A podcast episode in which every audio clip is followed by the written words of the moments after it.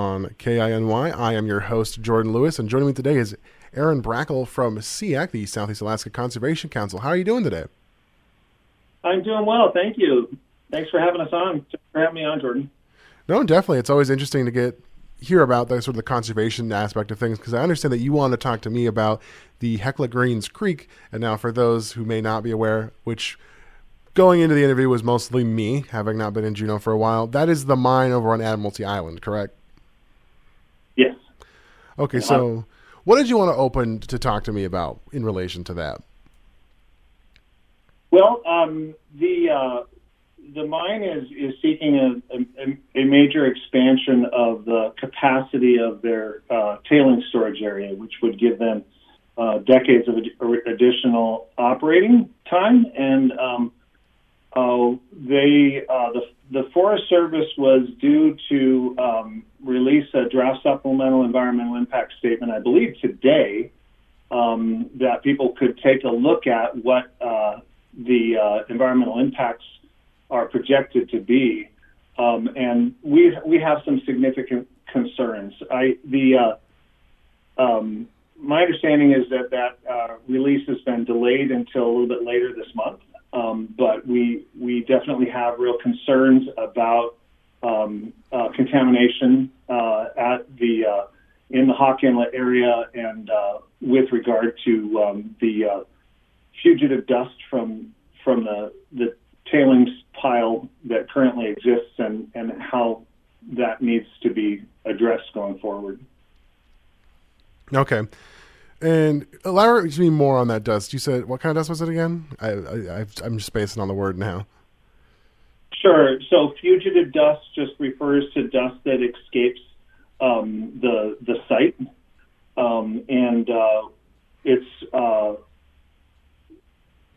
there's significant concerns about contaminants in the fugitive dust, about metals and particularly lead, uh, blowing off of the uh, um, the site uh, into the national forest and the monument areas. Okay. And so, what are what are some of the potential consequences if that fugitive dust were to get into those areas? Like, what are some of the damages that that could have? Well, um, recently, uh, the next creek south of the next the drainage immediately south of the um, uh, tailings pile was listed as an impaired water body because of contamination um, that is understood to be lead uh, blowing off of the tailings pile.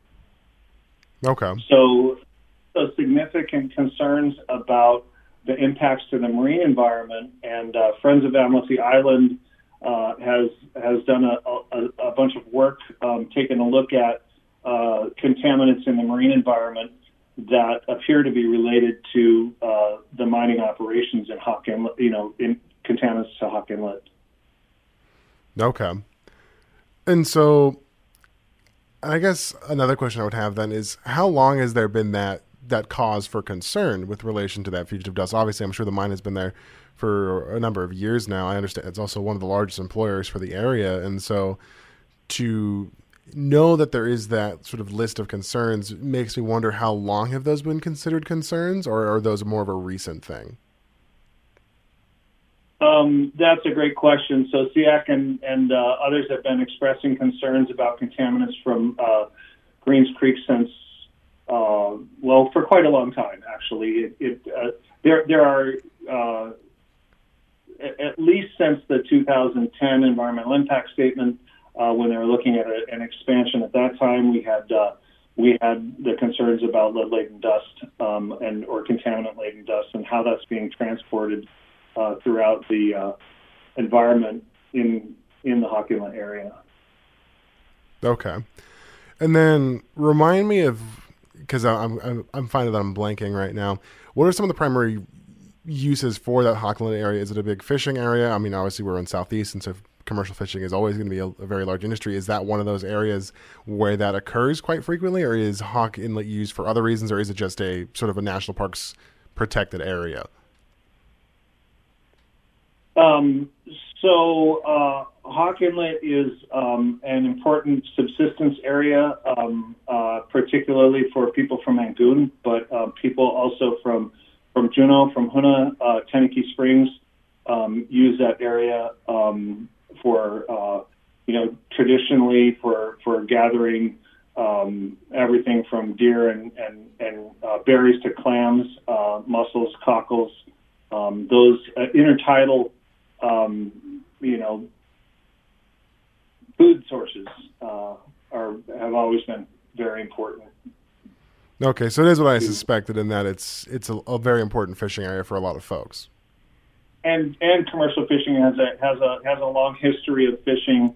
Um, there was a cannery that operated uh, until I believe it burned in 1976, um, and uh, you know so as uh, there are a lot of people in uh, the Juneau and, and Hoonah and Angoon areas who who have uh, personal or family history of having worked in the in the the cannery there. Um, so, yeah. Okay. And so another question I have is you said that you were saying that the they were looking at releasing the environmental impact statement maybe today. Do you know when the last time they released that impact statement would have been? I believe the last environmental impact statement was uh, released in 2011. Um, and that was for an expansion, um, and they they were looking for 50 years, 30 to 50 years worth of expansion um, at that time, and uh, that was um, not selected as a preferred alternative uh, by the Tongass Forest Supervisor um, because of uh, the inability to answer some some questions about um, what the long term impacts would be. Okay, and then would you happen to know what those questions were, or do you not know those? I have them at my fingertips, but I can't speak to them at this moment. Um, so uh, the uh, um, uh, concerns about um, resolving the conflicts between the um, uh, Sorry. Um, no, no, you're uh, fine. I understand that it's a it's a very complex topic, and that's why I want to make sure you have that time to think on it. Yeah. Um, I, I don't I don't have the answer for that at this at this moment. Sorry. I, I uh, no, um, that's that's fine. It's it's perfectly understandable. I guess then another question I'd have is there are there concerns beyond just that that fugitive dust? Are there concerns beyond that, or is that the primary concern? Well, uh, the um, there's a, a, real need to repeat the environmental baseline studies, the original studies that were done to take a look at what um, uh, existed and the conditions the uh, of the marine environment as well as the terrestrial environment. And um, SEACC and Friends of Friends of Admiralty Island have been calling for over a decade for those uh, original baseline studies to be repeated to understand how the mine has impacted the environment, what the uh, uh, source of, of, contaminants in Hawk Inlet is, and how those are transported, and then how that can be um, prevented from happening in the future. Okay, so it sounds like a, a huge part of it is there's that lack of up to date sort of information for how the region is doing because we only have those old baseline studies. Am I understanding that correct?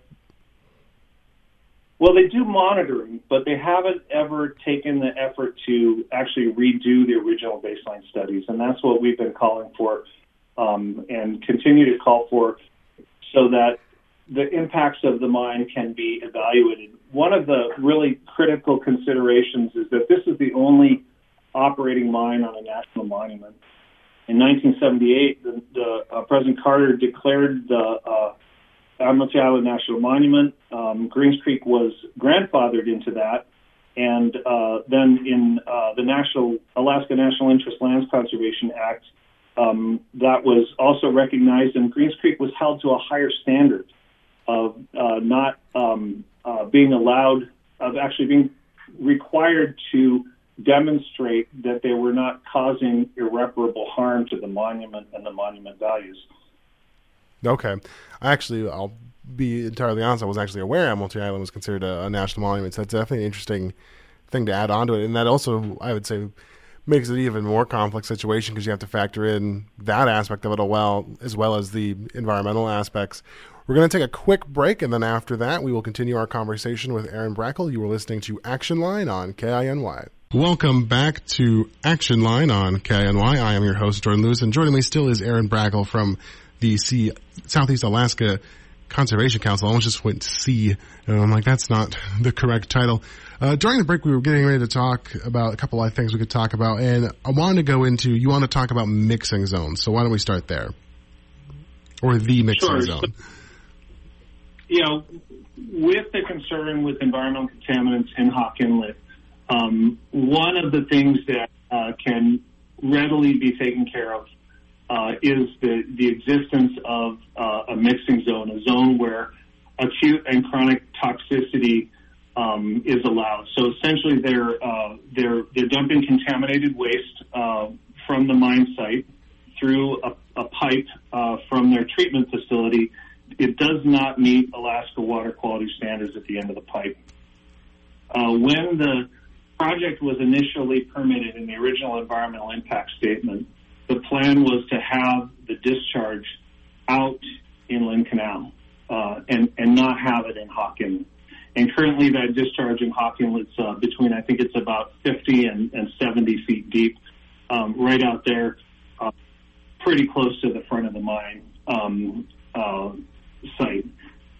That discharge, there's there's two issues with it. One is um, with the concerns about metals and contaminants in Hawk Inlet uh, and the damage to the marine environment there uh, that's related to the mine exploration and activities. Um, one of the things that they need to do is stop adding metals, loading toxicity into Hawk Inlet. They need to move the point of discharge outside of Hawk Inlet. Um, and then, uh, secondarily, uh, to take care of, uh, they're- actually don't need to have a mixing zone uh, for that discharge. Um, EPA, so and what the mixing zone is, it's got two sort of areas: a zone of acute toxicity and a zone of chronic toxicity. Acute toxicity means that anything that swims into it and spends time then and there is going to be harmed. Uh, and chronic is if it spends time in there over time, it will be harmed. Um, and, you know, acute toxicity could kill something. Uh, instead of having a mixing zone and not meeting Alaska water quality standards at the end of the pipe, EPA allows for something called flow augmentation, which SEACC has been calling for for uh, over a decade now, um, which is a supplement and not a substitute to adequate treatment. And that would allow for the addition of water upstream so that um, in the pipe, the uh, Alaska water quality standards were met, and instead of having this the zone, so the two things: get it out of Hawk Inlet, um, and uh, stop having the mixing zone. Meet meet the water quality standards at the end of the pipe. And and we're you know the the Forest Service uh, is the landowner. They're uh, land manager. They're responsible for the ultimate outcome uh, and oversight of the uh, permits that happen. Now, this would be a state uh, managed um, point source discharge permit. The um, APDES um, uh, um, permit is called, and what we would like to see is uh, some improvement. Um, you know, it's interesting. Yesterday, I was listening to Mike Satre, who's the Di- Director of Governmental Affairs for HECLA, um, who was speaking before the Alaska Senate Resources Committee, and he said, and I quote, we're not afraid of environmental standards getting higher as technology allows us to do that. That's just part of the process. Huh. One of the standards that can be improved is, you know, stop having a mixing zone and have that discharge outside of Hawk Inlet. So that's that's not actually that difficult. A mining company has uh, tremendous capacity. I think yesterday Greens Creek re- received a significant, or uh, Hecla received a significant award for a new type of underground mining technology uh, at their Lucky Friday um, uh, project in Idaho. Um, this is a company which has tremendous capacity, and this is the richest silver body, uh, silver ore body in the United States. Thirty percent of the silver produced in the United States comes from Greens Creek mine.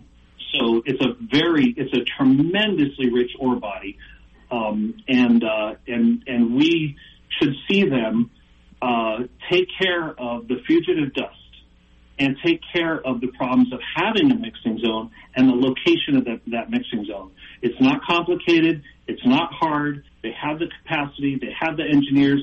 They know how to build stuff, and they should just take it in hand and do it. Um, with regard to the fugitive dust concerns, one of the problems is they're not really properly measuring what's happening out there. I went before I started this job. I went to the uh, under the state's um, land uh, waste management permit. They have an annual mine meeting, and I went to that meeting. And I was listening to the talk of fugitive dust, and they said they have two electronic monitoring stations on site. And I asked the question of, well, why do you only have two when of, of for for dust monitoring? And an answer was given that uh, they had a difficulty getting power out, a source of power to power these monitoring sites. And my experience, I have a background in facilities management. Um, you know, I've done a sustainable facilities management professional certification through International Facilities Management Association and spent time as a professional facilities manager. And when I look at an operation that's as technologically advanced with so much capacity, and I am told and I hear that they can't do more, not only quantitative, but qualitative dust, fugitive dust monitoring than two stations, um, I, I have a problem with that. And so I'd be calling on the mining company to have their surface operating plan, you know, much better, which, which with far better. And so it, it's, it's, it's, it's on the Forest Service. Uh, we're at the point of an environmental impact statement. So what we have in this situation is Hecla Greens Creek is coming before the United States asking for years of additional operation of this tremendously profitable, very successful, incredibly rich mine site. And when they're coming asking for something, they should be asked to step up and, and, and solve some of the problems that are at that mine site and identify the sources and, and pathways of the contaminants that have been found in Hawk Inlet. They need to redo those baseline environmental studies. They need to step forward and say, yes, this is the right thing to do. And the question, you know, they're required. They're not allowed to uh, to do irreparable harm to the area by congressional law, by the fundamental ANILCA law that that underpins so much of Alaska um, relationship with the federal government and the land. They're not allowed to cause irreparable harm. So my question: How do you repair? How do you repair the harm caused by fugitive lead-laden, contaminated, metals-contaminated dust blowing off of the mine site? How do you repair that?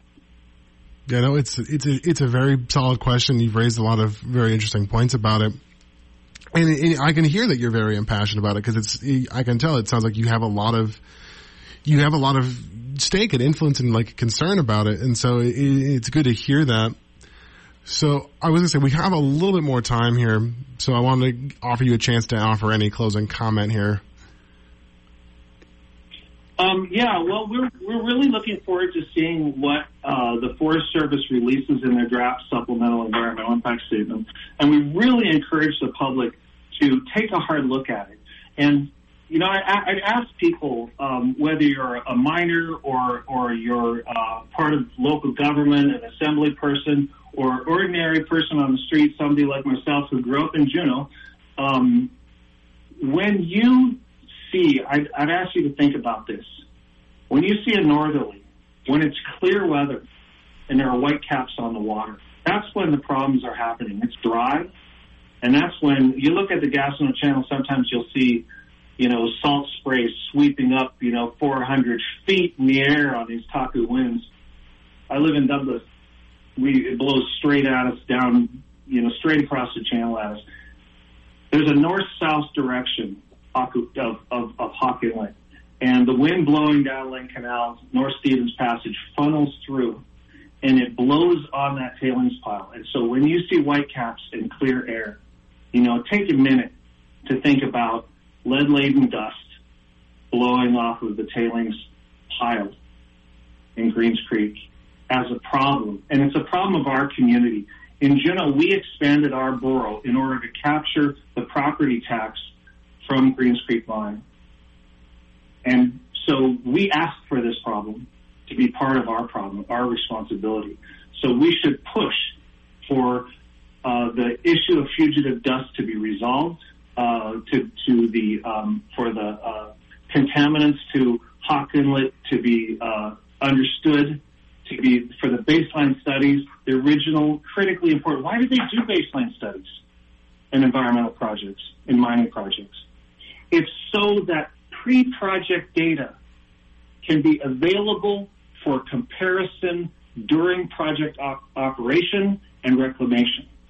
And they need to get out there and redo those environmental baseline studies to understand the changes to the environment, how that's happened, and how preventative measures can be taken to reduce the negative impacts to Hawk Inlet and the monument values and and the national forest land all around there. So thank you very much. And I want to take a minute. Um, I didn't get a chance to. Um, well, I was going to say uh, I don't. I don't think we're going to have the, the, the, time. I think we're we're just about up. But I do want to thank you for, for coming on and having that chance to talk. And I mean, SEACC is a regular guest, so you never know. You may end up coming back on. Thank you so much, Jordan. I appreciate it. We appreciate it. All right. This has been Action Line on KINY.